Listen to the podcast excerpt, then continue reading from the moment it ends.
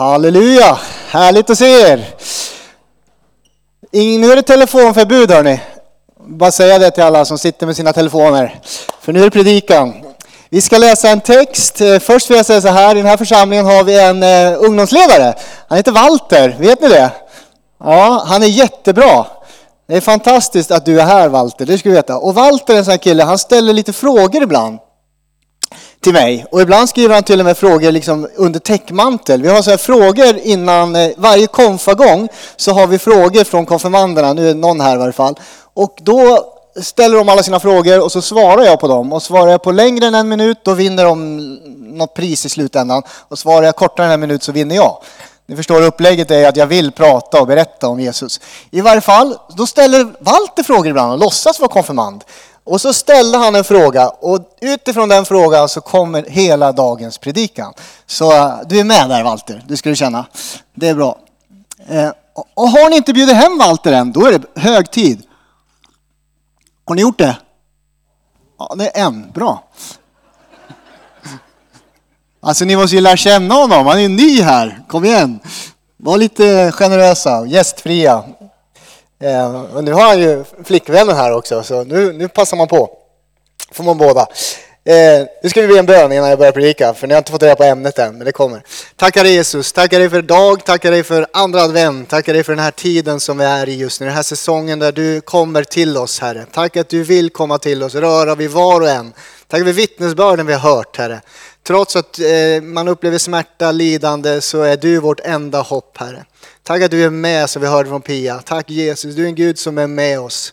Du vill tala till oss, du vill uppmuntra oss och upplyfta oss idag Herre. Be för ditt ord, du får tala. I Jesu namn. Amen.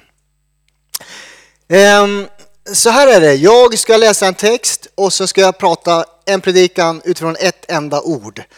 Eh, och det här är liksom en adventstext, eller en jultext egentligen. Och det är från Matteus evangeliet, första kapitlet, om man vill slå upp den. Eh, Matteus evangeliet, första kapitlet. Och vi kommer rakt in i, i texten om Jesu födelse. Och så ska jag prata om Immanuel, Gud med oss. Så här står det. Från vers 18. Med, Jesus Christ, med Jesu Kristi födelse förhöll det sig så. Hans mor Maria hade blivit trolovad med Josef. Men innan de hade börjat leva tillsammans visade det sig visade det sig att hon var havande genom helig ande. Hennes man Josef, som var rättfärdig och inte ville dra vanära över henne, tänkte då skilja sig från henne i tysthet. Men, hon, när, men när han eh, hade beslutat sig för det, alltså jag måste skaffa glasögon. Förlåt, jag har ju glasögon. Men när han hade beslutat sig för det uppenbarade sig Herrens ängel för honom i en dröm och sa Josef, Davids son, var inte rädd för att föra hem Maria som hustru. Ty barnet i henne har blivit till genom helig ande. Hon ska föda en son och du ska ge honom namnet Jesus, ty han ska frälsa sitt folk från deras synder. Allt detta skedde för att det som Herren hade sagt genom profeten skulle uppfyllas. Jungfrun ska bli havande och föda en son och man ska ge honom namnet Immanuel. Det betyder Gud med oss. När Josef vaknade gjorde han som Herrens ängel hade befallt och förde hem sin trolovade.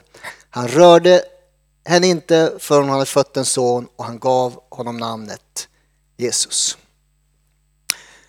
Immanuel, det är detta ord vi ska begrunda en liten stund. Jag hoppas ni är med i början. Det kan bli lite så här att man måste tänka lite idag i predikan. Man måste vara med liksom. Hela predikan kommer kretsa kring detta ord Immanuel. det finns så mycket att säga om detta ord, men det finns en man som heter John Wesley. Han var metodisternas grundare.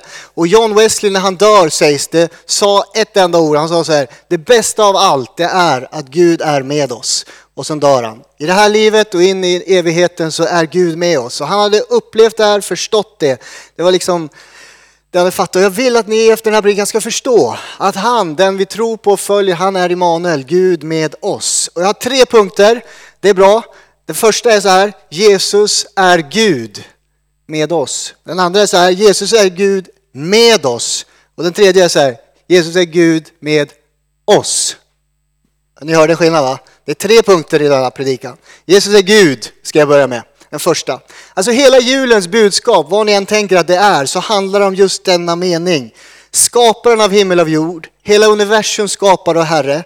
Han blir människa. Alltså egentligen handlar det inte om frid på jorden åt alla. Egentligen. Det handlar inte heller om försoning i familjer och vi ska ha härliga måltider, vilket vi ska ha. Det handlar inte heller om att ge matkassar till de fattiga. Utan hela julens budskap är inlindad i detta att Gud, universums herre och härskare, blir människa, blir som en av oss. Och utifrån det kommer frid och allt annat som vi gör. Men hela julbudskapet är Gud blir människa. I Matteus, i första evangeliet, eller evangeliet här som jag läste, så introduceras Jesus som en som ska frälsa oss från våra synder. Han är Immanuel, den som profeten talat om, Gud med oss. Han är Gud. Genom hela Nya Testamentet så kan jag säga på flera ställen och i Gamla Testamentet förmedlas att Jesus är Gud. Och nu kanske det här inte är ett problem för dig, för du tänker att jo, det vet vi. Men alltså när man möter människor som har läst lite om den historiska Jesus och har lite texter, både från eh, sekulariserade svenskar, från muslimer och allting, så är det här en grej. Jesus säger aldrig att han är Gud, säger de. Kan du visa på att Jesus säger att han är Gud? Ja, hela evangeliet här börjar ju med att han är Gud. Han är Immanuel, Gud med oss. Vem är Immanuel? Det är Jesus som är Immanuel, Gud med oss. Så Jesus är Gud. Läser man i Johannes evangeliet inledningen, hur börjar den? Bra! I begynnelsen var ordet och i begynnelsen fanns ordet eh, och ordet fanns hos Gud och ordet var Gud. Du skulle bara kunna lägga in Jesus där. I begynnelsen var Jesus och Jesus fanns hos Gud och Jesus var Gud. Alltså gång på gång kommer det här fram i evangelierna. I Apostlagärningarna 20 det står det så här att Gud har friköpt oss sin församling med sitt eget blod. Vem är den som har friköpt oss? Församlingen med sitt eget blod? Ja, det är ju Jesus. Han är den som har friköpt oss. Han är Gud. Han likställs med Gud. I sin egen kropp tog Jesus, i sin egen son tog han synden på sig. Det handlar alltså om Jesus. Fortsätter det, några, bara en stund till. Jesus är den som förlåter synder.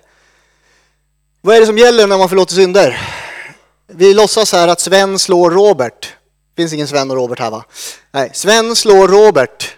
Eh, och ja, Han slår ner honom brutalt. Och så går jag fram till Sven eh, och säger dina synder är förlåtna.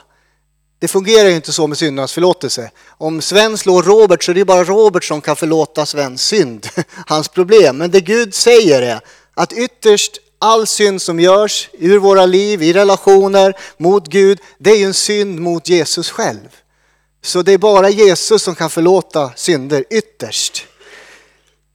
Han påstår alltså och gör anspråk på att vara Gud. Jesus är Gud. Varje gång någon faller ner liksom i evangelierna i vördnad inför Gud, du vet Maria smörjer hans fötter, hon faller ner inför honom, så är det ett uttryck för att det är Gud hon faller ner inför. När Thomas efter hans uppståndelse möter Jesus, han, han var inte med första gången, så är han med andra gången, då säger han så här, min Herre och min Gud. En jude som faller ner och uttrycker dessa ord, min Herre och min Gud, det var otänkbart. Ni vet Sadrak, Mesak, Abednego, brinnande ugnen, Daniel, de vägrade falla ner och tillbe människor eller andra gudar. Judar skulle aldrig göra detta. Men Jesus är Gud. Och han själv visste om det. Och när lärjungarna faller ner och tillber honom, då säger han inte nej, ni, ni ska inte tillbe mig. Utan han tar emot deras vördnad. Han tar emot när hon smörjer hans fötter. Tar, han tar emot orden. Så många har skrivit böcker om den historiska Jesus, det finns många sådana. Och där framgår hela tiden, det ska framställas, nej han var inte riktigt Gud, han var inte Gud, liksom, möjligtvis en bra människa men inte Gud. Då är frågan för mig, varför faller hans närmaste lärjungar ner och tillber honom om han inte var Gud? Det här är väl ingen fråga. I många religioner faller man ner och tillber. Vem som helst egentligen. Det, det händer ju överallt. Men i en judisk kontext, ett judiskt sammanhang, så är det otänkbart att göra detta. I andra religioner, till exempel österländsk religion, kallas panteism. Där tror man att Gud är liksom ett med universum. Och ibland väljer Gud att ta mänsklig gestalt och så kan man tillbe den guden. Ser det överallt i hinduism och sådär. I, eh, I grekisk och romersk eh, tro, där var det politism. Där trodde man på många gudar. Alltså Gud kan ta mänsklig gestalt och uppenbara sig. Till exempel när, när Paulus och Barnabas är i Lystra och så en lam man blir frisk så står det att folket trodde och föll ner och tillbad dem för de trodde att det var Hermes och Zeus. Alltså gudarna hade stigit ner och tagit mänsklig gestalt och så ville man falla ner och tillbe dem. Men judarna skulle aldrig göra detta därför att de trodde på Bibelns Gud. Och i Bibelns Gud så är, faller man inte ner och tillber en människa. Till exempel så, de skulle, det, det är liksom panteister och politister, det var inte judarna. De trodde som jag sa på Bibelns Gud och där är det skaparen eh, som har skapat allt som man ska tillbe och endast honom. Det är så stor han var för dem. Jag tänker så här, jag sa det till konfirmanderna i fredags tror jag, nu är inte alla här. Men, men de frågade liksom eh, vem, vem Gud är eller har han skapat allt? Och då sa jag så här, om du skulle stå i hörnet av ingenstans, det här, nu får ni filosofera med mig. Eh, om du skulle stå i hörnet av ingenstans och skaka hand med Gud Fader själv, då skulle du skaka hand med allt. Därför att innan allting fanns till så fanns allt i honom och allting blev till genom ett ord från honom. Det är så stor han är. Ni förstår, hela universum skapare, universum expanderar säger man. Men han är större än detta. Universum är som ett sandkorn för Gud. Det är hans storhet. Det är den bilden judiska folket har av Gud.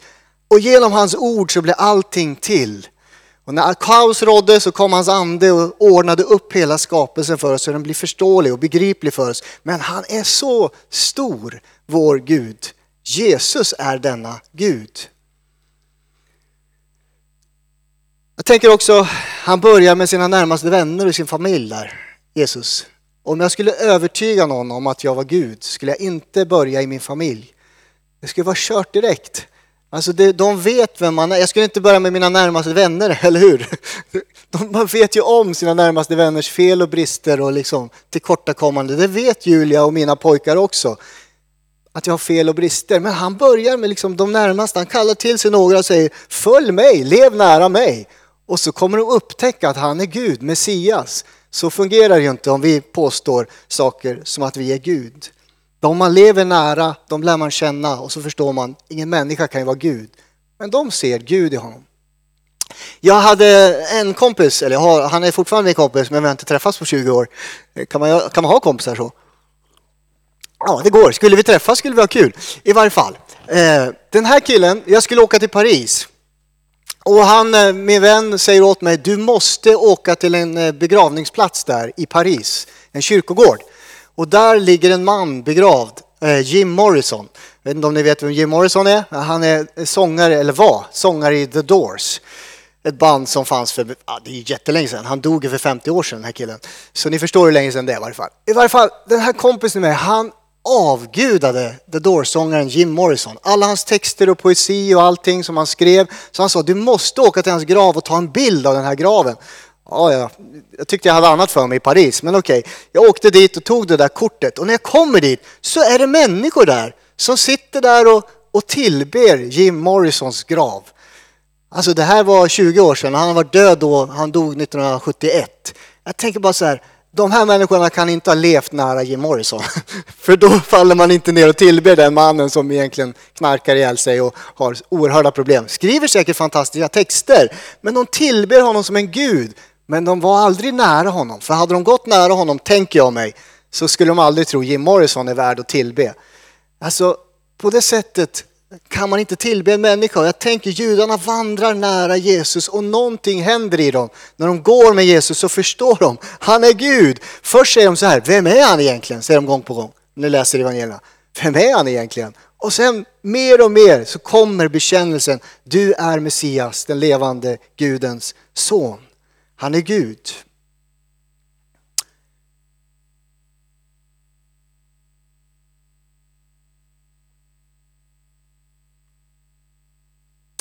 Tänker att de måste ha sett hans härlighet.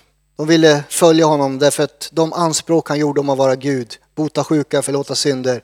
De måste ha sett det där gudomliga i Jesus. Jesus är Gud. Och i eh, Apostlagärningarna 4.12 står det så här, hos ingen annan finns frälsningen. Och ingenstans bland människorna under himlen finns något annat namn som kan rädda oss. Alltså en del tycker att vi kristna är lite trångsynta, lite smala, lite exklusiva i vår bekännelse. Men jag påstår att hos ingen annan finns frälsningen än hos Jesus. Det är det evangelierna säger och det är genom hans son Jesus Kristus som du kan bli räddad. Och endast det. Och det är julens budskap. Alla älskar att fira jul. Men julens budskap är att Gud kom till oss i sin son Jesus Kristus för att förlåta oss synderna och föra oss in i en Guds relation, en gemenskap med honom. Och det är trångsynt och det är smalt och det är exklusivt. Det är det vi bekänner och tror. Eh, och ändå vill vi fira denna fantastiska jul, eh, hur man än gör det. Det var det första jag skulle säga. Jesus är Gud, ni har förstått. Det andra, Jesus är Gud med oss. Om det ena är liksom lite så här på nivå universum talar jag om, så är det här som gör att evangeliet kommer nära. Jesus, det är det här liksom mjuka, sköna, goa i evangeliet. Jesus är Gud med oss. Denna mäktiga Gud som jag sa är värd att hylla och falla ner inför. Han fanns före allt och allt var skapat genom honom. Det är det stora med Gud. Han har slagit följe med dig. Han har inlett en intim och nära relation med dig om du har tagit emot honom i ditt liv. Och när man har vandrat några år med Jesus som jag har gjort, jag blev frälst 1997, 18 juli, böjde jag mina knän på Klintagården i ett kapell och sa åt Eson, be för mig, jag behöver bli frälst. Och så blev jag frälst där. Det var måndag kväll, klockan var tio, sen åkte jag hem i mörkret, sommarmörkret och var lycklig. I varje fall, alltså från den dagen jag följt honom, det var ett starkt möte med Jesus den där gången. Och sen har jag mött honom vid tillfällen, men ju mer man vandrar med Jesus, och jag hoppas att ni har den här erfarenheten, så är det liksom inte bara de där tillfällena, eh, de där stunderna, isolerade händelserna, utan att varje dag uppleva gemenskap med Gud. Han är med mig idag, i vardagslivet, varje dag. Det, då har man kommit lite längre i sin vandring med Jesus. Det är inte någon eh, kick jag behöver, utan jag vill faktiskt förnimma, ana och förstå. Han är Immanuel, Gud med oss. Han är med mig i det jag står i just nu. Det här, när man kan börja uppleva det här, då förstår man att Gud är nära. Bara igår, ja nu, det här hade jag inte skrivit här, men igår i bilen hem, jag var och åkte skidor.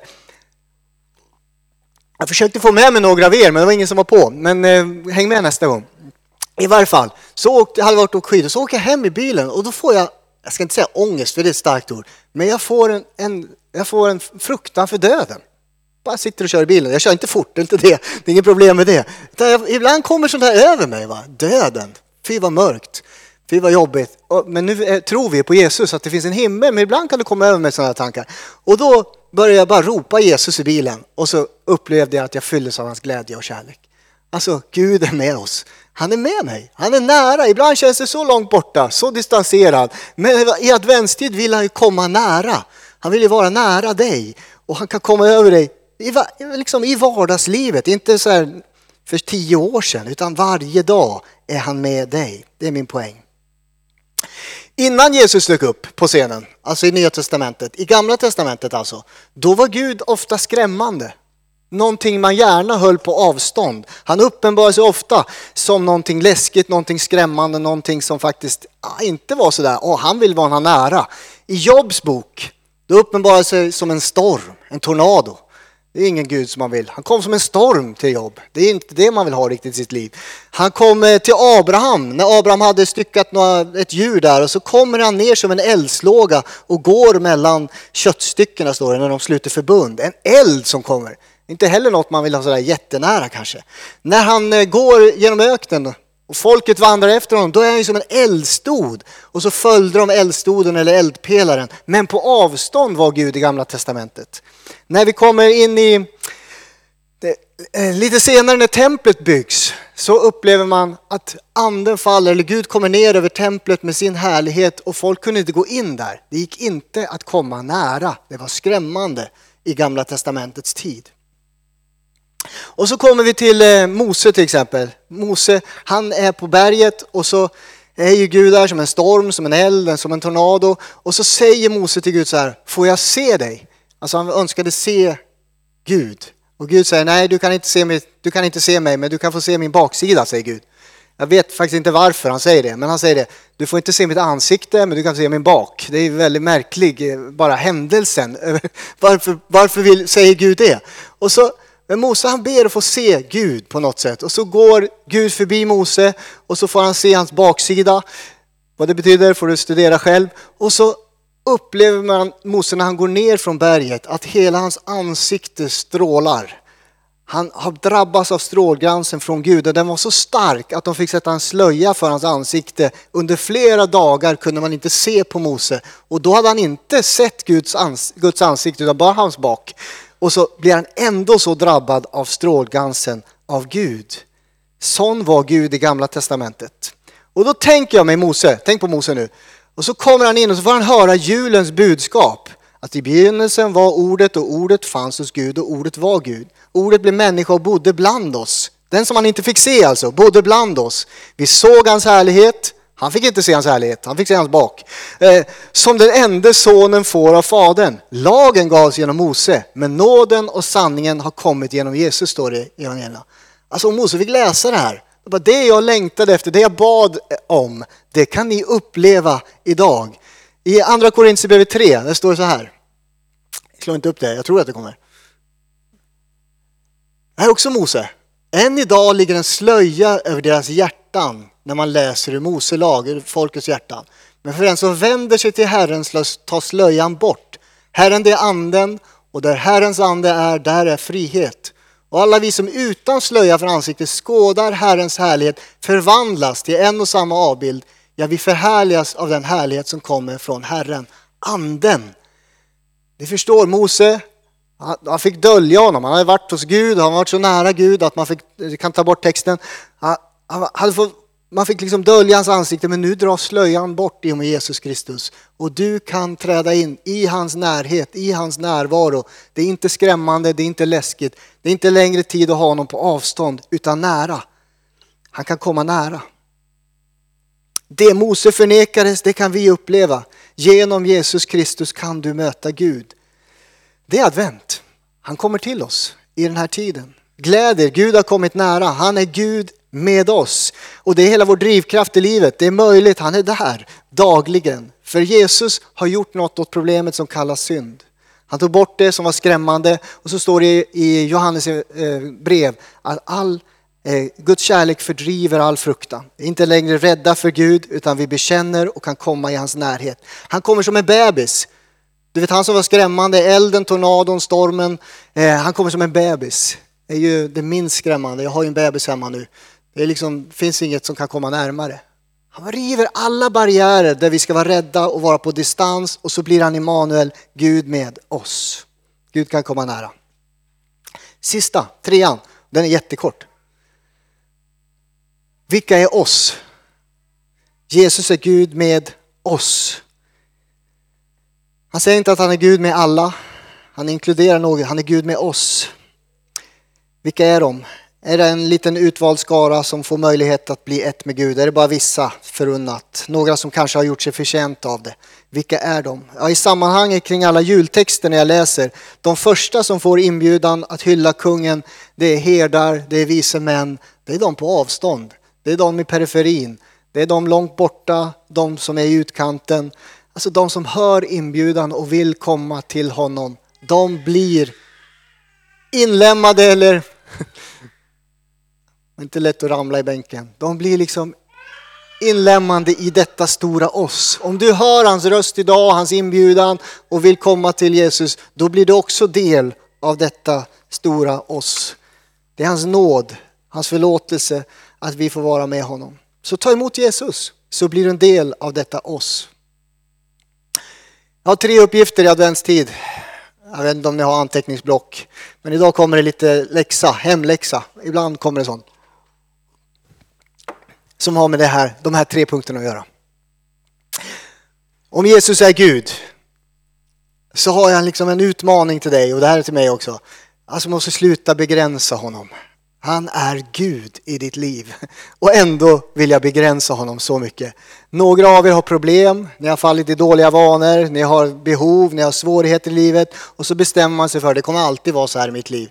Nej, jag får nog finna mig i det här. Ibland får man finna sig i saker, men jag tänker hela idén med Immanuel, att Jesus är Gud. Att dina problem kan inte vara så stora. Dina dåliga vanor, eller dina behov eller dina svårigheter kan inte vara för svårt för Gud. Så liten är han ju inte när jag läser evangelierna. Han är Gud, han kan gripa in. Jag, vill, jag vet att det kan vara svårt, men jag ber dig, be en bön till honom denna vecka. Grip in i mitt situation. Jag har kämpat länge nog nu. Kom och bli Gud för mig. Den första uppgiften i advent. Den andra, julen handlar om att Gud är med oss. Jag tänker så här, se på allt som Gud har gjort för dig. Han kom hit ner, blev som en av oss, avstod för all härlighet och prakt, blev som en av oss. Han dog på korset för din skull, uppväcktes igen. Han tog lidandet, smärtan för din skull. Vad gör du för att få bli ett med honom i juletid? Hur tar det här sig uttryck i ditt liv? Att jag vill bli ett med dig Gud denna jul. Varje dag såklart, men särskilt nu påminner jag dig om detta. Han har gjort allt för att få vara med dig. Vad gör du för att vara med honom? Kanske vill vi ha honom på avstånd som i Gamla Testamentet. Det var ju lättare. Finns det något som hindrar dig? När han vill vara med dig, när han liksom, liksom frågar efter dig på kvällen när du sitter och tittar på din favoritserie. Det gör han ju ibland faktiskt. Kom och var med mig istället. Och så nej, jag har fullt upp och se på det här Netflix. Eller vad ni gör. Men det kommer faktiskt viskningar. Det kommer göra det nu i veckan. När Gud talar. Jag vill vara med dig. Har du då tid att vara med honom? I juletid. Du vet det största problemet med att uppleva Guds närvaro i ditt liv. Det är att ha för mycket järn i elden och full fart hela tiden och hela tiden andra intryck. Du måste stilla dig i juletid. Och jag måste stilla mig i juletid. Och kan man förnimma och ana, han är Gud med oss. Andra uppgiften. Vad tänker du göra för att få plats för honom? Han har gjort allt för att vara med dig. Och det tredje, han är Gud med oss. Jag vill bara säga att det finns en inbjudan till dig som är här idag. Att ta emot Jesus i ditt liv. Så blir du inlämnad i detta stora oss. Du får också vara med. Det finns förlåtelse för synd, det finns en intim nära relation med Gud. Och den är öppen för var och en här. Du kan få en relation med Jesus Kristus. Bli räddad, bli frälst. Det börjar med ditt ja. Det finns, vi brukar ha en frälsningsbön så här, men egentligen på, på korset säger rövaren till Jesus, får jag vara med dig bara? Eh, tänk på mig, säger han faktiskt.